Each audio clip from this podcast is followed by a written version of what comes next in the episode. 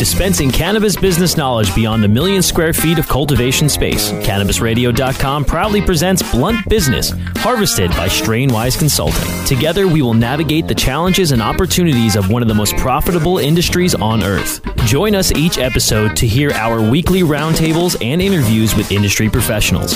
Now, let's delve into some blunt business with your host, Sean Eubanks. Thanks for joining us and welcome to Blunt Business. I'm your host, Sean Eubanks of Strainwise Consulting. And on our show today, we have Darcy Bomford, who is the CEO and director of True Leaf Medicine International Limited, which is a Canadian based health and wellness company. The company has two subsidiaries. One is called True Leaf Pet, and the other is True Leaf Medicine. While True Leaf Pet is dedicated to developing functional hemp based pet products, True Leaf Medicine is a licensed producer applicant and has reached the final stage of becoming a supplier of medicinal cannabis products for both people and pets under the Canadian government's legal cannabis program. True Leaf Pet is pioneering the pet supplement market with its innovative and safe hemp based product line. True Leaf Pet has also tripled its product line within 18 months of launch, secured distributions throughout the US, Canada, Europe, and New Zealand, and has seen revenue grow significantly month over month. True Leaf Medical has been given approval by Health Canada to build its grow facility and will be subject to a Health Canada security inspection upon completion for the cultivation, manufacture, and distribution of cannabis products.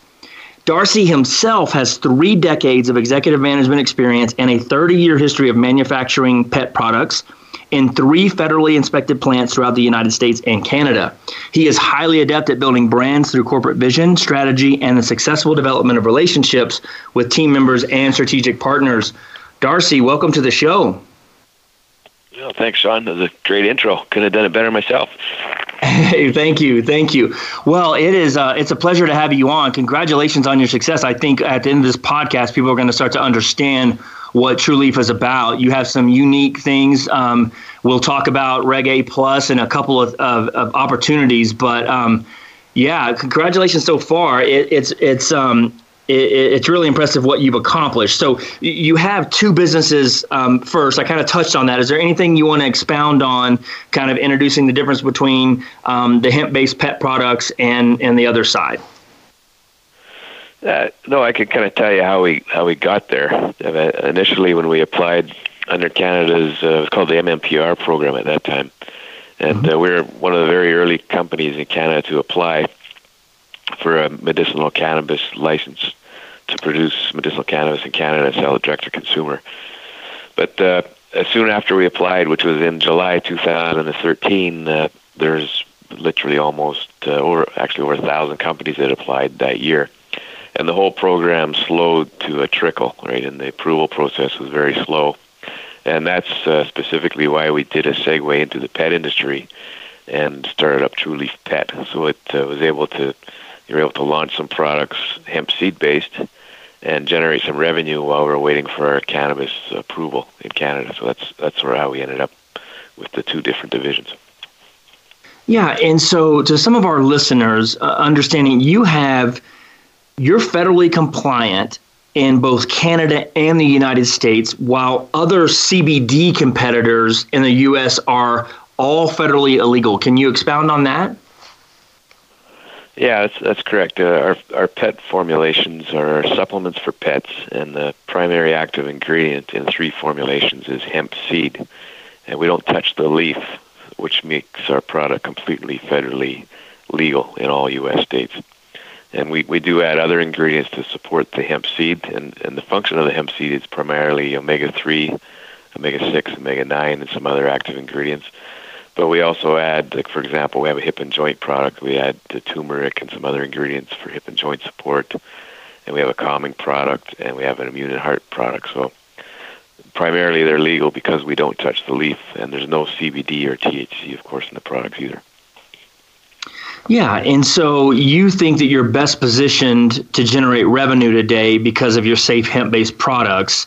Um, it, but then you have tomorrow with your medicinal, medicinal marijuana license. So you're kind of touching both sides, sort of hedging your bets there. Yeah, yeah. You know, I think CBD does hold an incredible amount of promise, and, and we are going to be doing some research and R&D on CBD. Uh, in Canada, though, like we won't launch uh, CBD products for pets until it's uh, legal, right? And and the same goes for the U.S. market too. You know, hopefully at some port, at some point, uh, federal rules around CBD from hemp in the U.S. change, and then we'll be in a good position to launch a further range of products that do contain CBD. But until that happens, uh, we're not going down that road.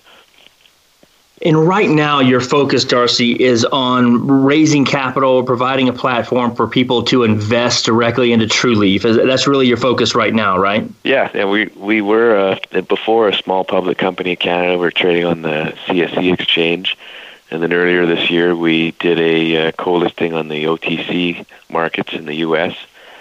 And uh, but we also saw, you know, a, a pretty innovative way to raise money in the U.S. markets. Called Reg A Plus and it's uh, a form of equity crowdfunding. So uh, TrueLeaf ended up being the first public company from Canada to be approved for Reg A Plus in the U.S. and uh, and sanctioned by the SEC. So it's it's pretty cool, it's a great place to be. You know, it took us 11 months to get there. We started in January, and we were approved in November. And uh, our initial target is 10 million dollars Canadian and it looks like we're going to reach that already this month. So you know, it's it's been a, a great success so so far with the raise.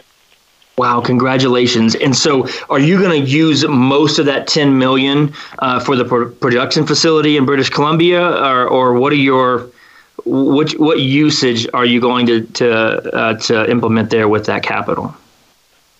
Yeah, yeah, that's correct. We're we're probably going to see at least eight eight and a half million dollars directed towards the cannabis facility. Okay. And then uh, you know, obviously there's some costs associated with the raise, and then we'll have a little bit left over for the pet business as well. And then uh, we'll be doing another raise later this year. Are you are you uh, retrofitting a building? Are you building from scratch, brand new?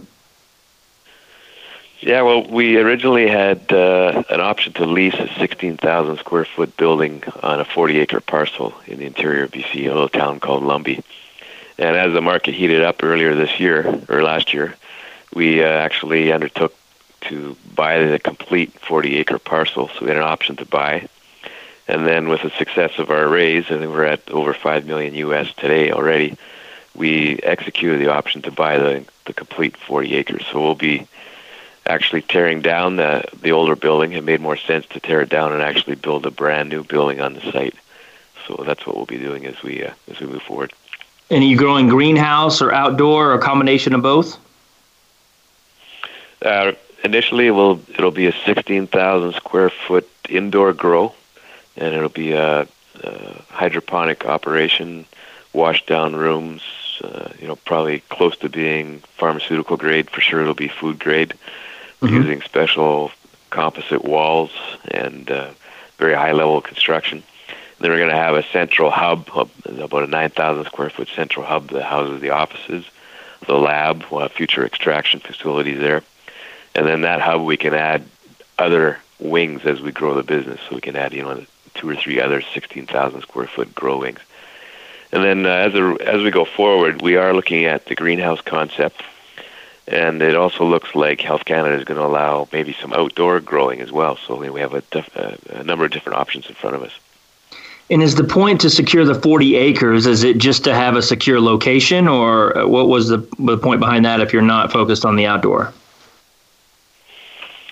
Well, you know, there's room there to build over a million square feet if needed, right? It, it depends on how the market unfolds, but we see, you know, very high quality hydroponically grown cannabis uh, being in high demand. You know, there's there's a lot of production coming online this year, but whether or not it's it's really high grade and will meet the the needs of the cannabis connoisseur, well, that's another question, right? So having the the large location gives us a lot of room to to do different options of growing in the future, and it's a great location.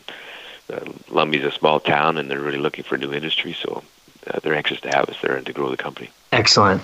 Well, we need to take a quick break. When we come back, we'll be rejoined by Darcy Bomford, who is the CEO and director of TrueLeaf. During the break, check out his website at www.invest.com dot trueleaf t-r-u-e leaf.com don't go away. We'll be right back.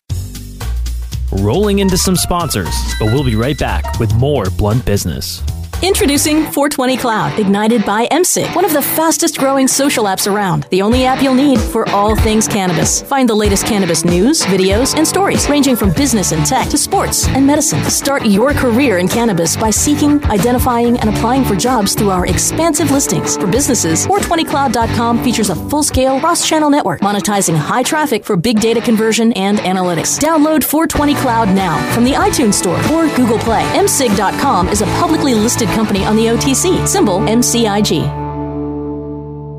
At Alternative Vibes, our core values of quality, loyalty, respect, and honesty guides us in our mission to help families find peace and harmony through our products and services. Whether you are looking for a more natural way of living, shopping essential oils, topicals, and edibles, or searching for a path towards achieving your goals, we are your choice. Learn more about our complete line of natural products and solutions at AlternativeVibes.com, bringing quality of living to life. AlternativeVibes.com. Cannabis concentrates have been around for hundreds of centuries. In 19th century America, extracts mixed with other herbs were sold as a miracle cure. Now, Apex Supercritical has elevated the science of extraction into the 21st century. Apex Supercritical is the leader in CO2 extraction, which is the cleanest, safest, and purest way to extract plant oils. ROI in as little as three weeks. Our cost effective systems are fully automated with an industry leading three year warranty. And if we don't have your system in stock, we can build one in as little as four weeks, bringing CO2 extraction to the masses. Learn more at apexsupercritical.com. Four week build excludes high production systems. I hope you didn't forget about us because we're back with Blunt Business on CannabisRadio.com. Welcome back to Blunt Business. I'm your host, Sean Eubanks, and we have been talking to Darcy Bomford, who is the CEO and director of TrueLeaf. Welcome back, Darcy. Yeah, great to be here. So, director and CEO, which is more fun, being the director or the CEO? Probably director. Yeah, being the being being the CEO obviously comes with a lot of responsibility, but yeah, we're having fun at the same time too. Yeah, if you're the director, you can just blame the CEO, right? Say it's not me. Exactly. Yeah, guy. exactly. Yeah, And then if you're the direct, if you have to fire the director, you still have a job. You're good. that's right.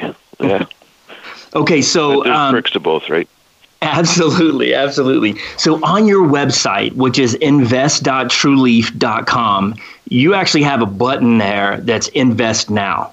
And so this regulation A plus is something that's probably new to people, crowdfunding, um, but you have a way right now for people to invest in your company. You have a lot of good uh, frequently asked questions on there. You go, you break down, um, you know, who they're investing in, how much capital you can use.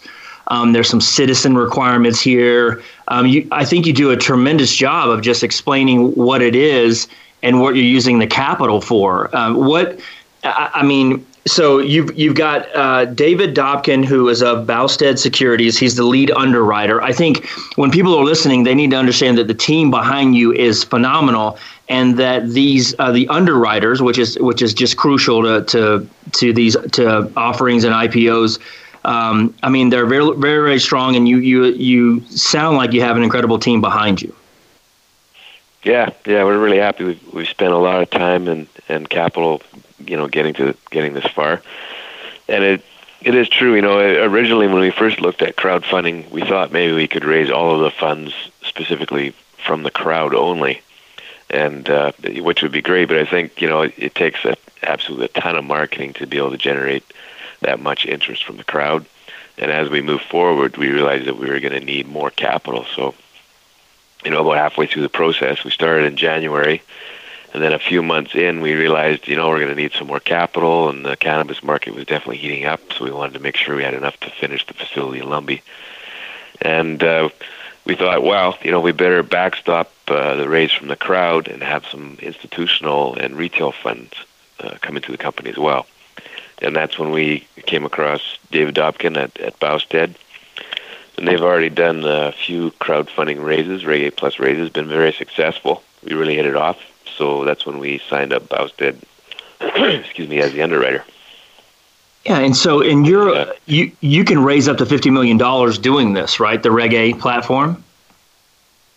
Yeah, yeah, you can raise up to fifty million every year actually under the Reg A Plus platform. Incredible. And so for our listeners, you're you're able to invest here whether you're an accredited or non-accredited investor. This is fascinating to me. So this came this Jobs Act came out in June of 2015, the Obama administration. Um, interesting because it's it's kind of deregulatory in nature. And uh, but also I, I think a, a, tremendous opportunity. I feel like it should have been uh, you know announced better because it's a it's an incredible opportunity but you you've seized on it and and you've got a way for people to participate. The everyday guy uh, that doesn't have to jump through the hoops of um, accreditation and and improve capital and, and income and all those things. So you've got a tr- uh, an incredible platform here.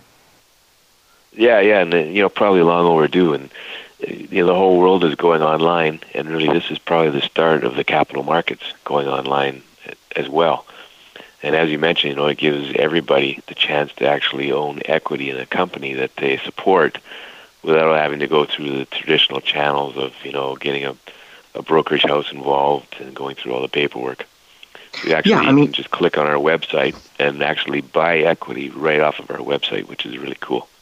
Yeah, that's what I'm looking at. I mean, you have. Uh, it's interesting. I, I, I, spoke with someone in Las Vegas uh, earlier this or last year, 2017, and it was interesting. He, he pulled me aside and said, "Hey, look, I, I love the fact that the United States is stumbling with um, with prohibition, and because right now Canada has a wide open field, a chance to gain tremendous market share.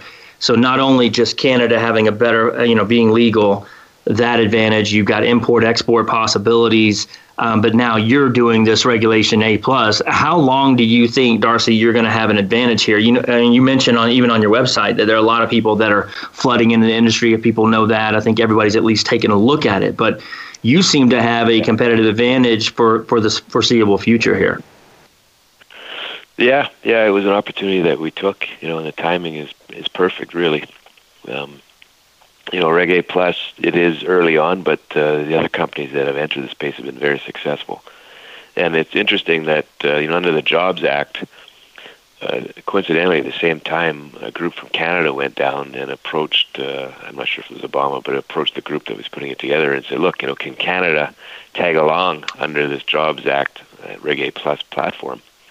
And they said, sure, why not? So Canada is actually the only country in the world right now that can participate uh, under this financing model in the U.S. So, and we're the first company to, to do it and take advantage of it.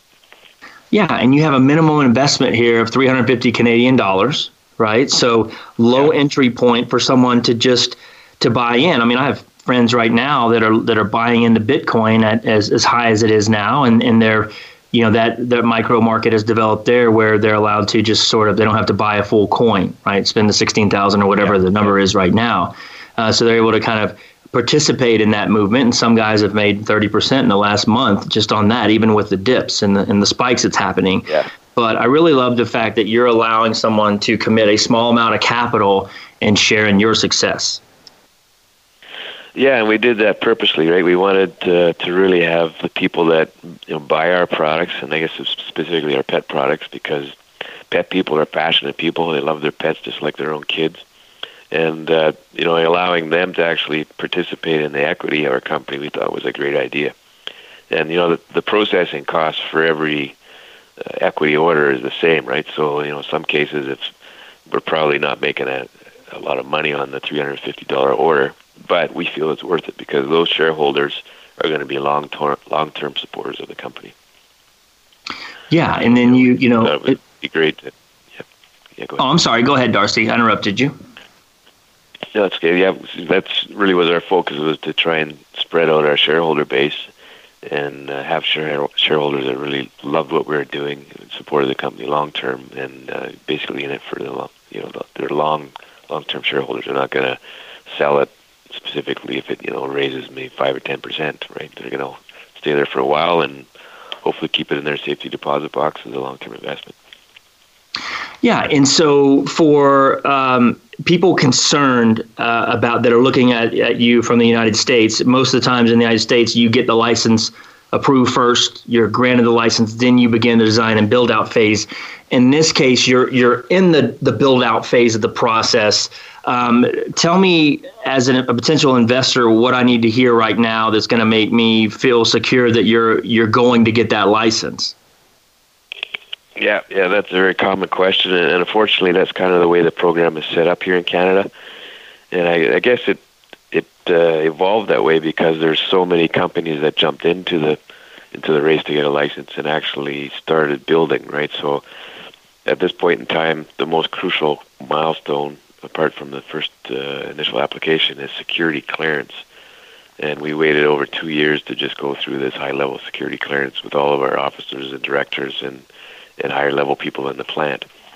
And now, essentially, you know, we've we've submitted all the paperwork. We've outlined all of our QA plans. Uh, security is very important, so there's a high level security plan, and there's a business plan attached. So we've passed all of those milestones, and Health Canada now has basically said, okay, you're approved. You have to now build the building, and then uh, you can actually, when when the facility is done, you can send them a video of uh, you know pictures of the inside of the plant, copies of all the paperwork, and then they give you a license to grow, and then you grow three lots of cannabis, and then after that is completed and they inspect it and test the product, then you get a license to sell.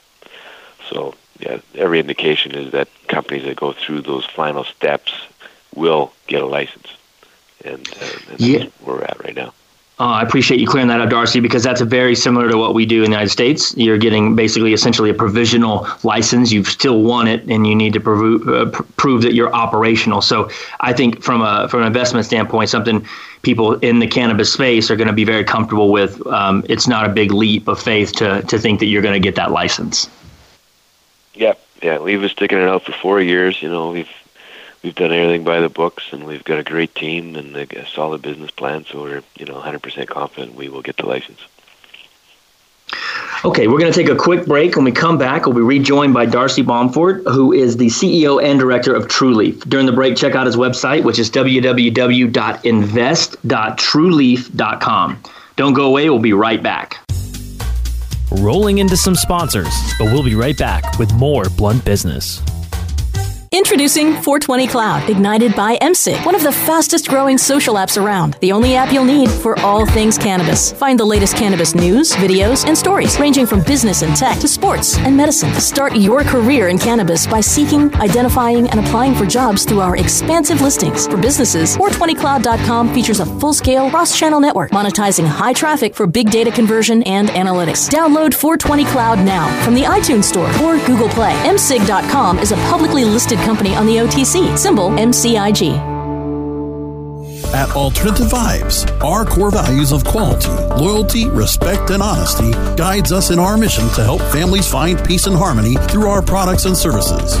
Whether you are looking for a more natural way of living, shopping essential oils, topicals, and edibles, or searching for a path towards achieving your goals, we are your choice. Learn more about our complete line of natural products and solutions at AlternativeVibes.com, bringing quality of living to life. AlternativeVibes.com. Cannabis concentrates have been around for hundreds of centuries. In 19th century America, extracts mixed with other herbs were sold as a miracle cure. Now, Apex Supercritical has elevated the science of extraction into the 21st century. Apex Supercritical is the leader in CO2 extraction, which is the cleanest, safest, and purest way to extract plant oils. ROI in as little as three weeks. Our cost effective systems are fully automated with an industry leading three year warranty. And if we don't have your system in stock, we can build one in as little as four weeks, bringing CO2 extraction to the masses. Learn more at apexsupercritical.com. Four week build excludes high production systems. I hope you didn't forget about us because we're back with Blunt Business on CannabisRadio.com. Welcome back to Blunt Business. I'm your host, Sean Eubanks, and we have been talking to Darcy Bomford, who is the CEO and director of TrueLeaf. Welcome back to the show, Darcy. You bet. Thanks, Sean. So TrueLeaf is the only company to offer quality of life cannabis products for both people and pets. Um, that's surprising to me. Why do you think other people aren't in the space? Uh, well, I think you know because we initially started out as a cannabis company applicant, and then uh, I personally have over 30 years experience in the pet industry, and I exited uh, that company at a one-year non-compete. So I, I I took the path into the cannabis space and then uh, we had to slow down our application process, and my non-compete was up, so we pivoted into the pet industry, and we developed a great product line and started generating revenue there. And then lo and behold, you know, our government changed, and Prime Minister Trudeau was elected, and he probably was elected in good part to his pro-cannabis platform, right? So all of a sudden, the cannabis industry in Canada took a turn, and now we have these two divisions, and we have two separate teams that we're building out. The, the True Leaf Pet team is already in place and doing really well, and now we're building out the True Leaf Med side of the business. Yeah, and so looking at your website here, Darcy, um, something that jumps out at me is the strength of your team. I'm sure you get asked that question quite a bit from potential investors, but you have the former premier of British Columbia and the mayor of Vancouver, uh, who is the chairman, Mr. Michael Harcourt. How did you land that gentleman uh, to your team? Yeah, absolutely great guy. Early on, we were we were looking for people to support what we were doing, and Mike was recommended by a friend of mine and uh, he joined the company right at the very beginning, and he's been with us ever since.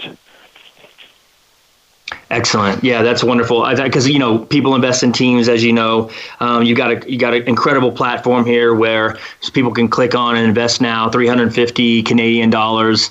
Um, and then there's other information here which will allow people to basically commit up to 10% of their income, which is great because you um, your annual income. So it protects investors there um, which is excellent. But it also notes that there's no restrictions for this regulation A plus offering, no restrictions at all for accredited investors. Are you finding most of your capital right now is coming the, the initial 10 million that you've almost hit? Is that coming from accredited investors, or are you are you picking up small time guys along the way? Yeah, we have. You're probably right. I think most of it is accredited investors, but I think we'll probably end up somewhere around a thousand uh, smaller investors from the crowd and then the rest will come from institutions and retail, family office, etc. Excellent. Well, um, I want to congratulate you on everything you've got going on. You've got an outstanding team here. Um, on your website, you've got basically an offering summary here. It tells you what the share price is currently, uh, details on that. It talks about investment minimum. Um, the company traction is there. What else do we need to know? If I'm on the fence about investing, tell me something that's going to get me off the fence and move forward and commit to some type of capital with True Leaf. Yeah, well, the best thing right now is that our stock price is doing incredibly well. You know, the offering today is at seventy cents Canadian, and as of right now, we're trading, you know, just over. I'm just looking at it right now, buck forty.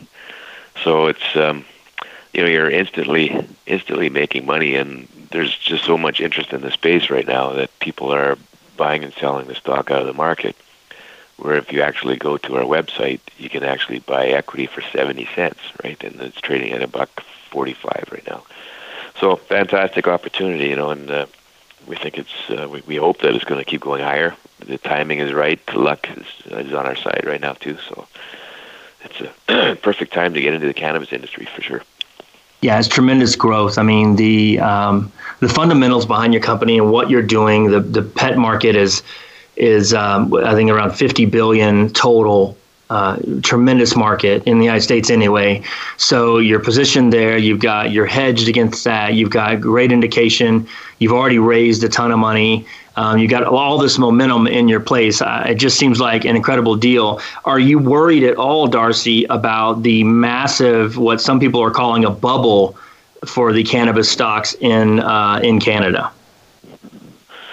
Well, you know, I think investors have to be careful. You know, they have to look at the companies they're investing in and, and check their share structure, their market cap. You know, definitely some of them are overvalued.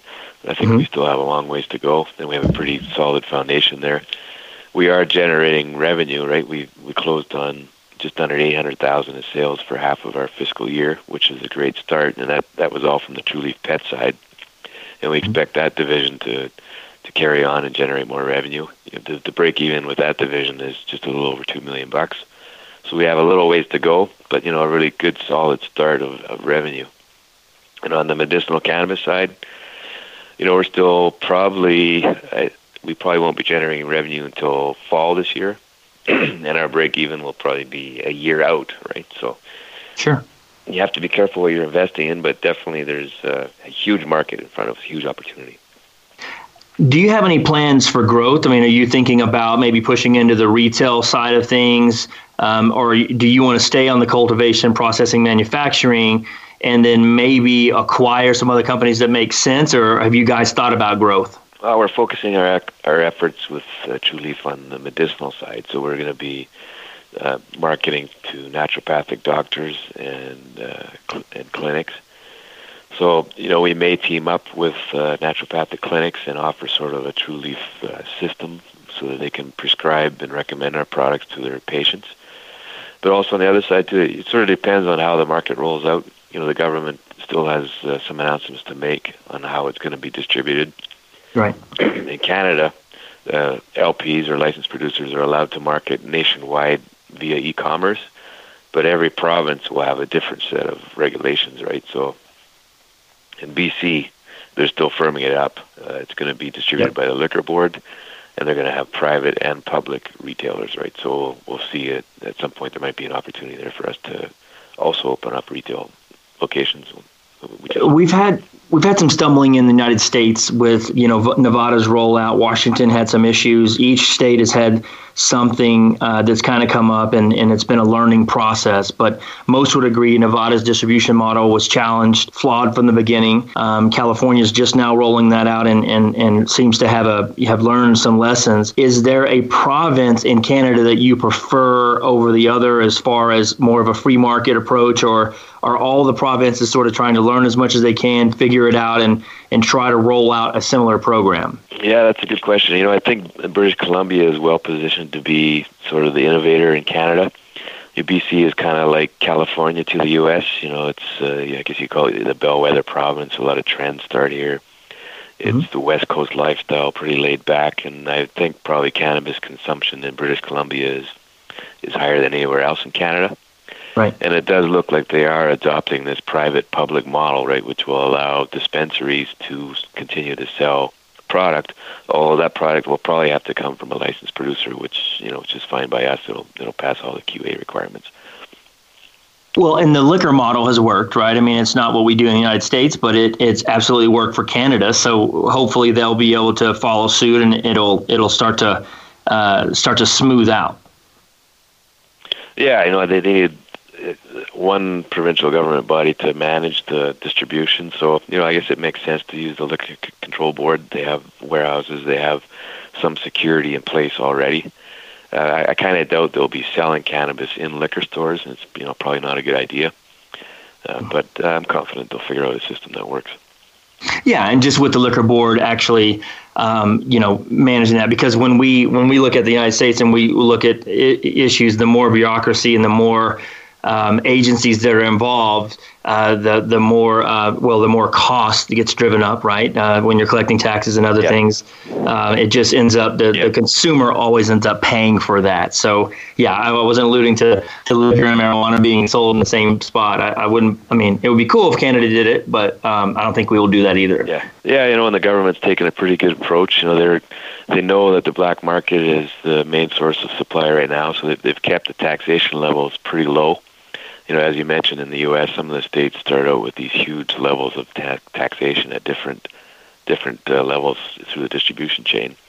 Whereas the Canadian federal government has said, look, we're going to tax at 10% maximum, and uh, which is, you know, it's it's a lot, but it's still not onerous. It's not going to affect the retail price too much.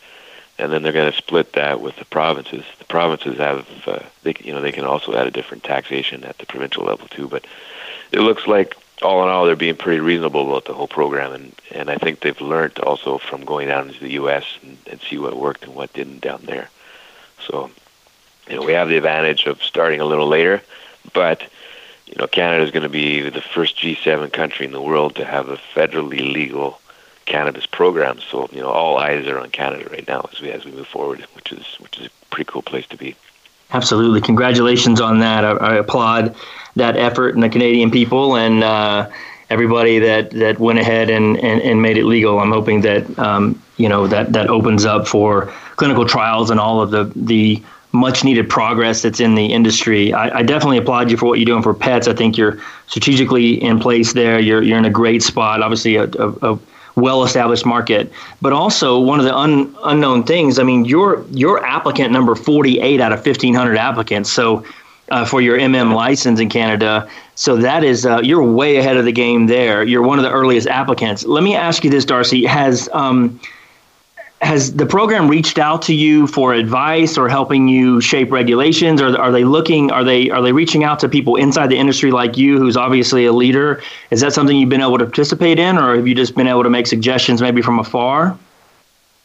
Yeah they you know the government the federal government and the provincial government has reached out at different times to, for for input from from companies and from the public and each time we've had an opportunity to you know to send forth some of our recommendations, which is which is great. You know, I'm not sure if they're all going to be adopted or not, but um, I think the biggest one is we are hoping that naturopathic doctors would have the ability to actually you know prescribe cannabis. So that still remains to be seen, but I think under the recreational program. Uh, naturopathic doctors can still, you know, recommend products, so that that will probably work. But uh, yeah, you know, things are going great. We're really happy with our pet division, and you know we have a really unique tagline called "Return to Love," and that, of course, comes from the unconditional love that people get from their pets every day. But it also, you know, transfers to people too, right? Like we can learn from our pets and become better humans as a result. So that "Return to Love" is our tagline for the entire company. Return the love to your pets, and return the love to yourself and to and to humankind at, at the same time, right? So it's it's a tagline that we're really proud of and we think really resonates with uh, with our consumers. Absolutely. Well, Darcy, I want to thank you so much for coming on the show. It's it's been a great conversation, and I appreciate what you're doing for the industry. I, you're a pioneer, of course. I'm sure you hear this all the time with press releases and all the stuff, and all the media attention that you're getting, and all the success that you're having. But I really want to tell you thank you for what you're doing in the industry, and I wish you nothing but success in the future. Hey, Sean, thank you very much for the opportunity. It's it's a great place to be right now, and, then good luck with your show. Absolutely. We do need to take a break, guys. When we come back, we'll be joined by Jay Kotzker, who is an attorney, and gonna, we're going to talk about social, political, um, and economical issues that are relevant in the cannabis industry here today. So stay tuned. And also on the break, don't forget to check out Darcy's website at www.invest.trueleaf.com and reach out to them. And if you're inclined, uh, have some conversations about possibly investing. So don't go away. We'll be right back. Rolling into some sponsors, but we'll be right back with more Blunt Business. Introducing Blue Moon CBD, straight from the bluegrass of Kentucky. With our special nano emulsion process, you'll not only get the best CBD available, you'll get more of it. Not all CBD is the same. It's your body, it's your choice. Get relief from inflammation, anxiety, and stress. Go to www.bluemoonhemp.com and use code HEMP420 for a 20% discount on your order. Balance your body, balance your life. Make it Blue Moon CBD. The smoke is rising, and the next crop of podcasts devoted to cannabis providers and enthusiasts are ready to be harvested. Welcome to the Cannabis Radio Network, founded by respected rainmakers who have been producing award winning podcasts for over a decade. Industry headlines, business updates, medical reports, marketing, and e commerce education rolled up perfectly for your consumption. Let's grow together. The Cannabis Radio Network, cannabisradio.com. Ignite the conversation on some trending topics along the Cannabis Radio social media network. Join our crew of thousands on our Cannabis Radio page on Facebook or at Canna Radio, C A N N A Radio on Twitter. Plus, look for our Facebook and Google Plus pages for all of our original programs and connect with Dr. Dina, Kyle Kushman, Dr. Mitch Earleywine, Nurse Heather, Doc Rob, the hosts of Ganjapreneur, and more. Connect with the growing Cannabis Radio social crusade at Canna Radio on Twitter or search for Cannabis Radio on Facebook, Google Plus, and Instagram and grow with us.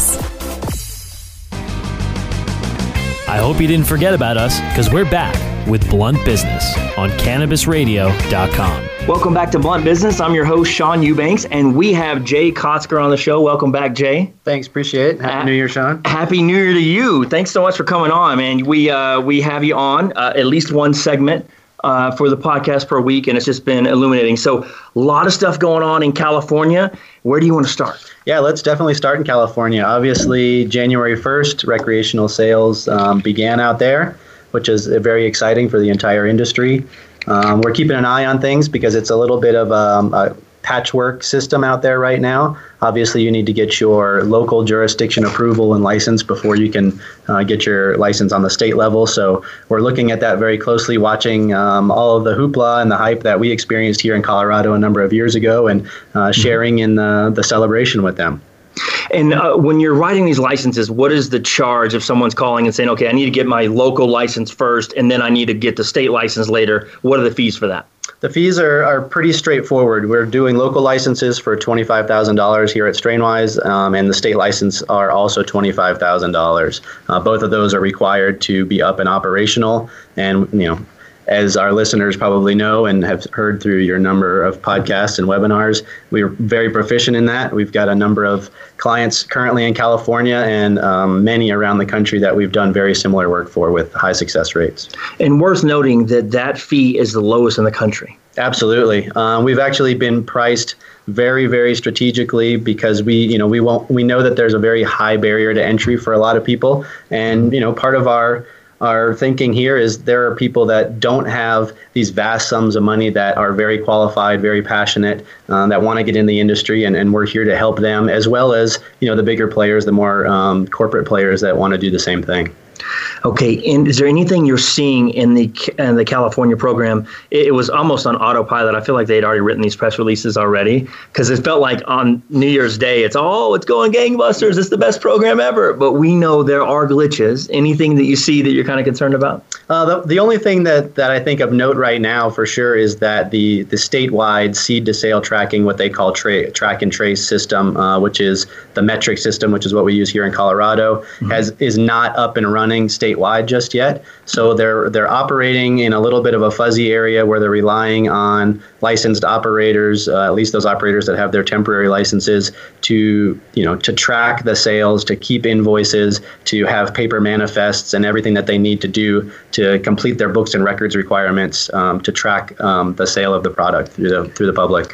Well, now is everything going through distribution centers already, or are they in the process of opening those? They're in the process of opening those. It's it's become very difficult, I think, for a lot of the retailers because they've been used to um, sourcing their supply of products, whether it's flower, concentrates, edibles, what have you, from anybody that they wanted to. And right. now they can only source those through licensed or at least temporary licensed operators. So uh, while every I didn't hear many um, reports of shortages or anything in the stores uh, up to this point.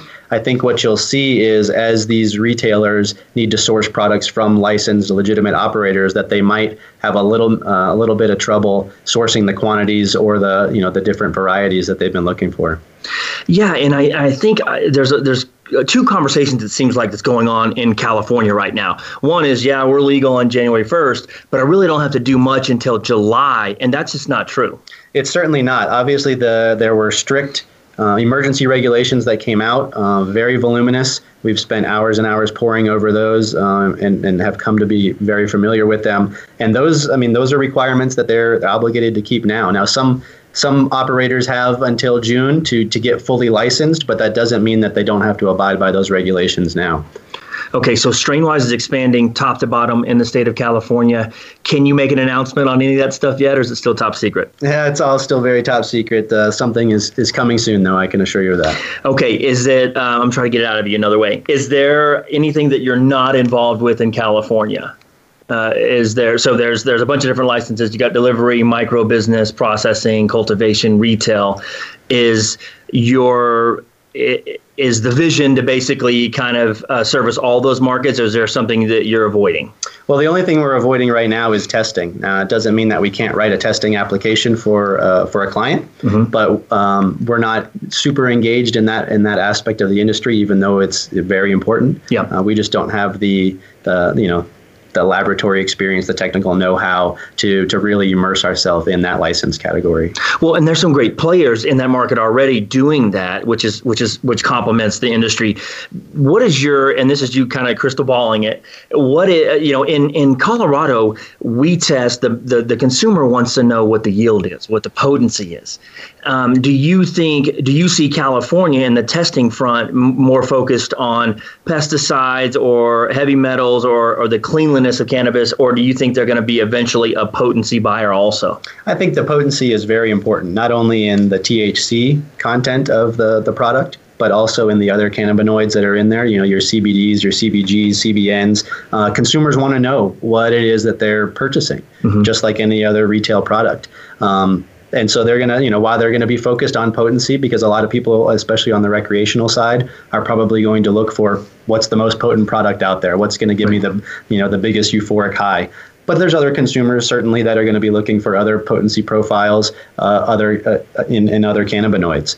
Um, I think with California being, you know, very focused on on healthy living, on on organic lifestyle, you know, all of that. I think what you'll see is uh, a, a high demand for clearly labeled products that talk about the testing processes, you know, whether um, there's any pesticides or res- residues in concentrates or edible products. So you're going to see a very heavy push for that, as we've seen here in Colorado.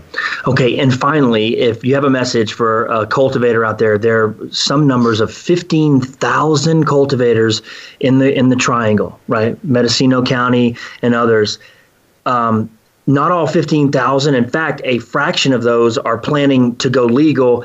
How big of a mistake is that, Jason? I think it's huge. It's it's really big. I mean, we we certainly didn't have the long-standing kind of gray market here in Colorado that they've had over the last 20 years in California. Um, and I think that gives the, the California operators a little bit of false sense of security, mm-hmm. um, just because of the way that the, the program has has really been run um, for the last 20 years. But I assure you that in order to keep the, the federal government from poking its head into the state of California, California regulators are going to be very, very strict as far as uh, regulating, ensuring compliance, and coming down on those illegal operators.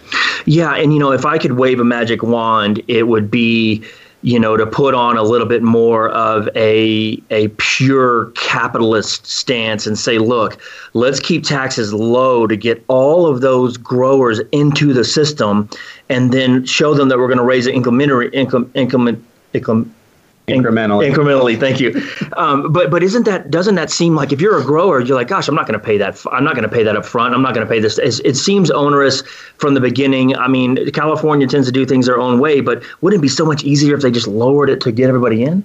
I think it would, um, for sure. But you know, at the same time, what the state and the local governments are requiring, as far as you know, corporate documents, uh, standard operating procedures, security protocols, there are a number of things that a lot of maybe gray market operators have never really had to put together before, right? Their mm-hmm. standing mm-hmm. operator procedure was in their head. It was what they woke up and did every single day, and it wasn't mm-hmm. something that they had to prove out to a governmental agency.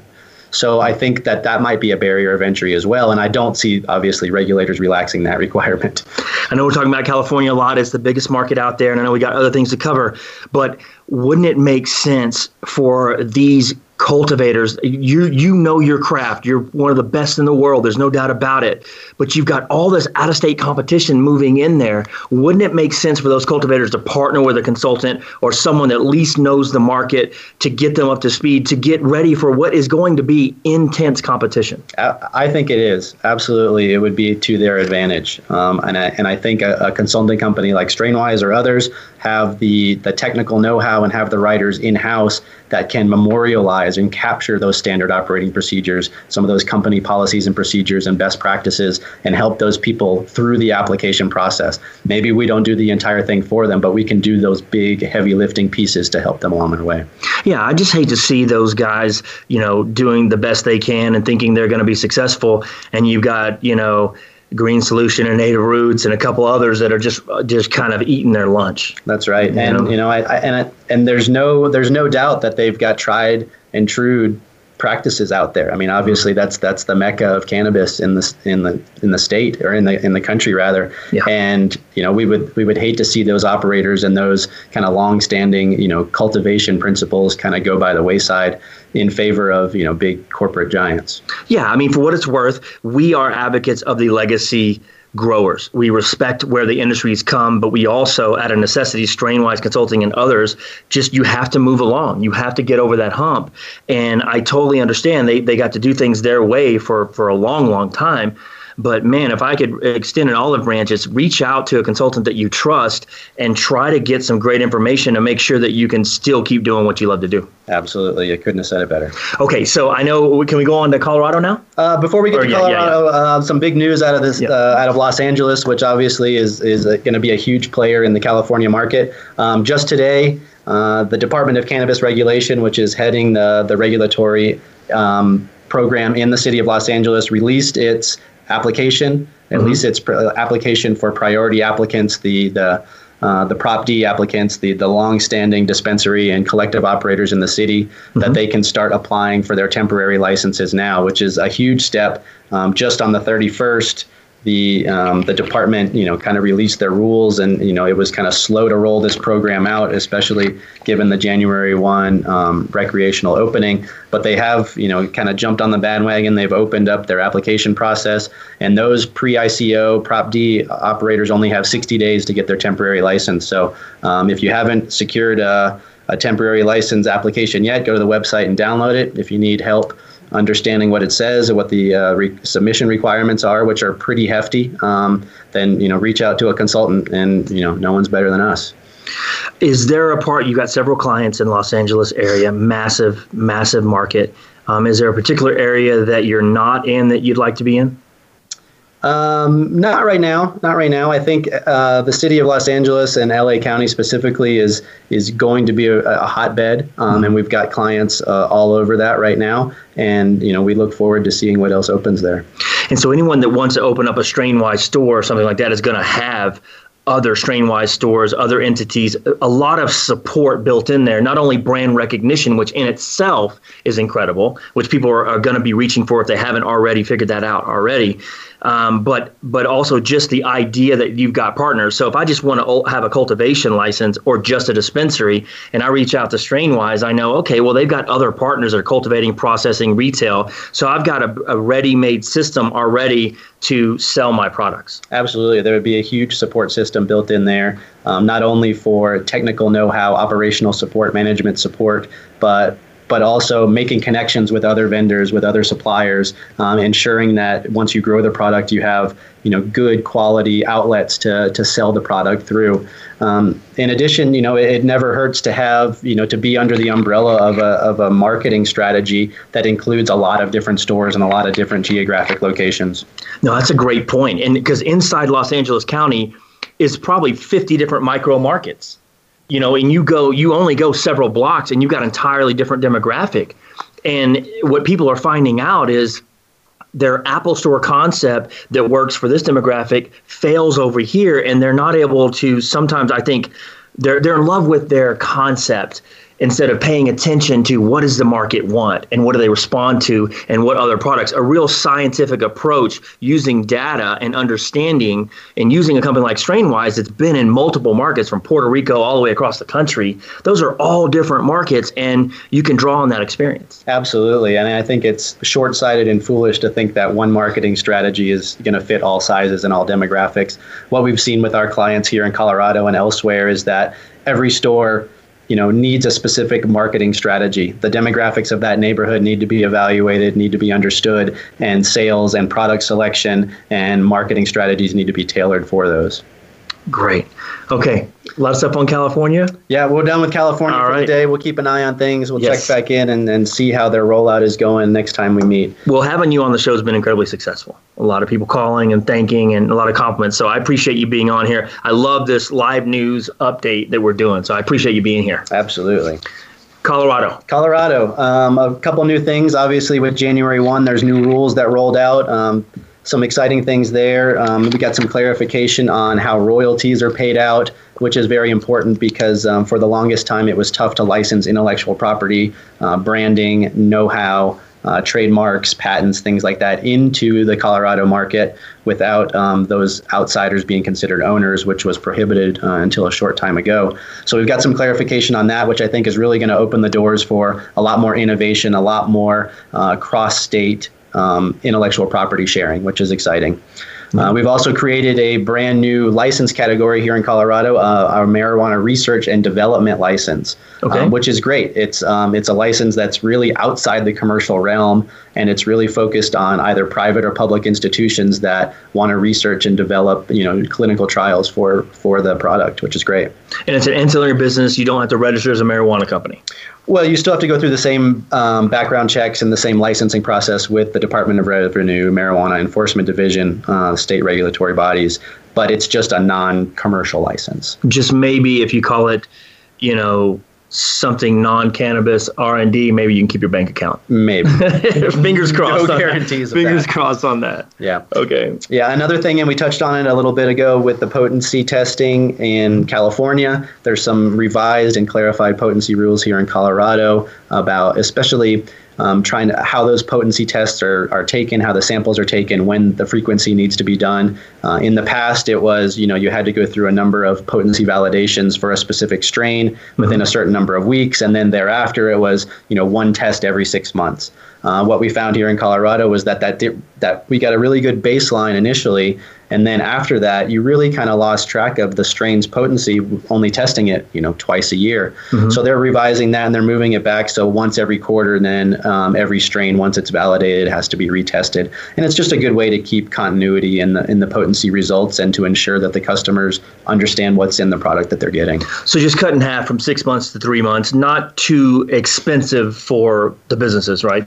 I mean, it, it's certainly going to add a cost. I mean, you mm-hmm. think about a, a large scale cannabis cultivator probably produces in the range of 40 to 50 strains. Mm-hmm. Um, doubling the amount of tests that they're going to have to do certainly adds a, a, you know an increase to their bottom line. But you know, it's it's healthy for the customer. It's mm-hmm. it's a way to say, hey, look, we're we're committed to providing the most accurate and up to date results that we can provide to customers and to consumers.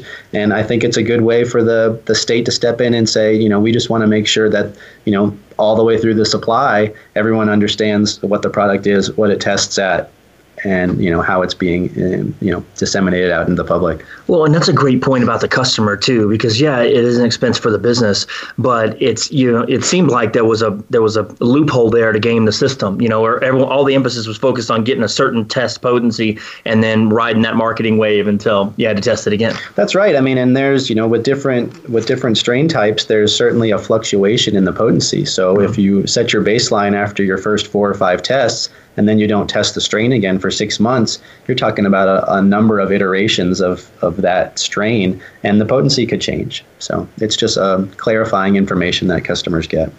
Excellent. Yeah. One final thing that yeah. is kind of along those same lines. There's some new packaging and labeling requirements. I think what state regulators want to see is that some of the the white noise on the packaging and the labeling is cleaned up a little bit. Um, okay. Um, that the the you know the warning statements, uh, the potency statements, um, how they are, how big they are, how they're highlighted, where they are on the on the product packaging is made a little bit more clear so that the customer has an ease of recognition.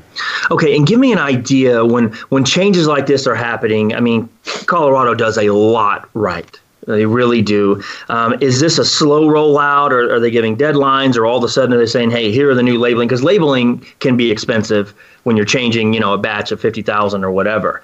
Um, have they done a good job of rolling that out, in your opinion?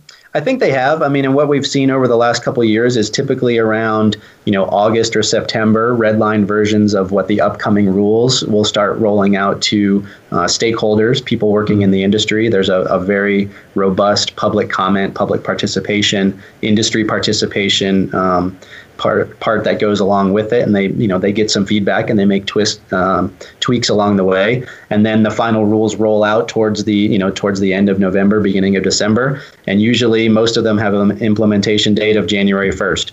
Um, a lot of times, if it's something that's going to require a little bit of lead time, especially something like this where you're talking about packaging and labeling that is ordered in large quantities, um, they're going to give you a little bit of lead time. For example, the packaging and labeling requirements that just came into effect um, are not mandatory until June of, of 2018. So it gives operators a little bit of time to start making those tweaks, start you know working through the the supply of packages and labels that they have now, and then work towards uh, the new compliance standards in June. Well, that's it for today. That's all I got for this week. Hey, thanks so much for for uh, jumping on the show here. We appreciate it. Always a pleasure having you, and always um, uh, just an enlightening conversation. Absolutely, my pleasure. And I want to thank you all for joining us on this episode of Blunt Business. Uh, you can download episodes of our program by going to cannabisradio.com, bluntbusinessradio.com, or subscribing to the show on iTunes, Stitcher, and now iHeartRadio. Have an outstanding rest of your week, everyone. Talk to you next week. Bye bye.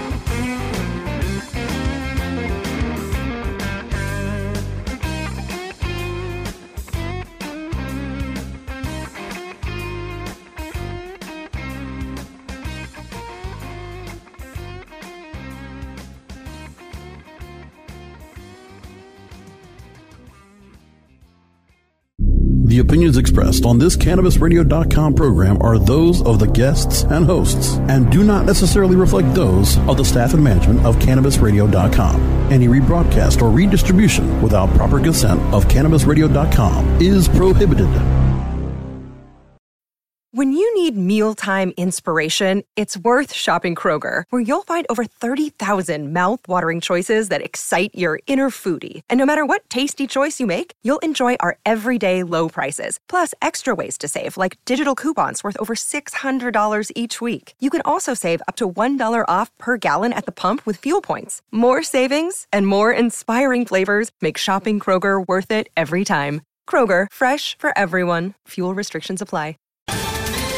Ohio, ready for some quick mental health facts? Let's go. Nearly 2 million Ohioans live with a mental health condition. In the U.S., more than 50% of people will be diagnosed with a mental illness in their lifetime. Depression is a leading cause of disability worldwide.